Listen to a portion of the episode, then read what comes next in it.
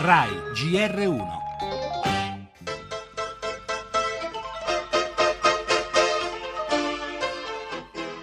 Mario Draghi ha presentato il piano della BCE per favorire la ripresa. Vale oltre mille miliardi di euro a un ritmo di 60 miliardi al mese. Se ci saranno delle perdite, ricadranno per l'80% sui singoli paesi, ma il presidente Draghi è stato chiaro, servono anche le riforme dei singoli stati. La BCE ha deciso in autonomia, ma ora i governi non devono sottrarsi al risanamento politica monetaria, riforme strutturali, investimenti con il piano Juncker e un uso delle risorse pubbliche, cioè del consolidamento fiscale che sia orientato alla crescita.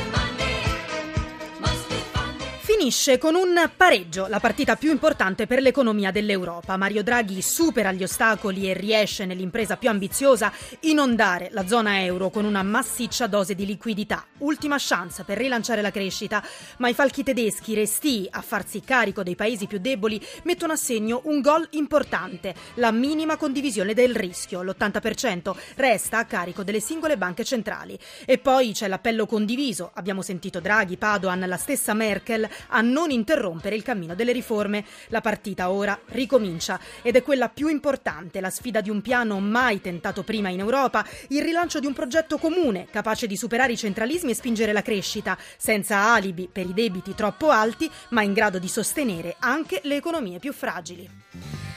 E le altre notizie del giornale, in primo piano c'è sempre la politica. Nel PD si inasprisce lo scontro, Fassina della minoranza Dem accusa Renzi. Fu lui, ha detto, a capo della fronda dei 101 che silurò Prodi al Quirinale. Solo sciocchezze, replica Guerini e la resa dei conti potrebbe esserci proprio oggi, giorno della segreteria del partito.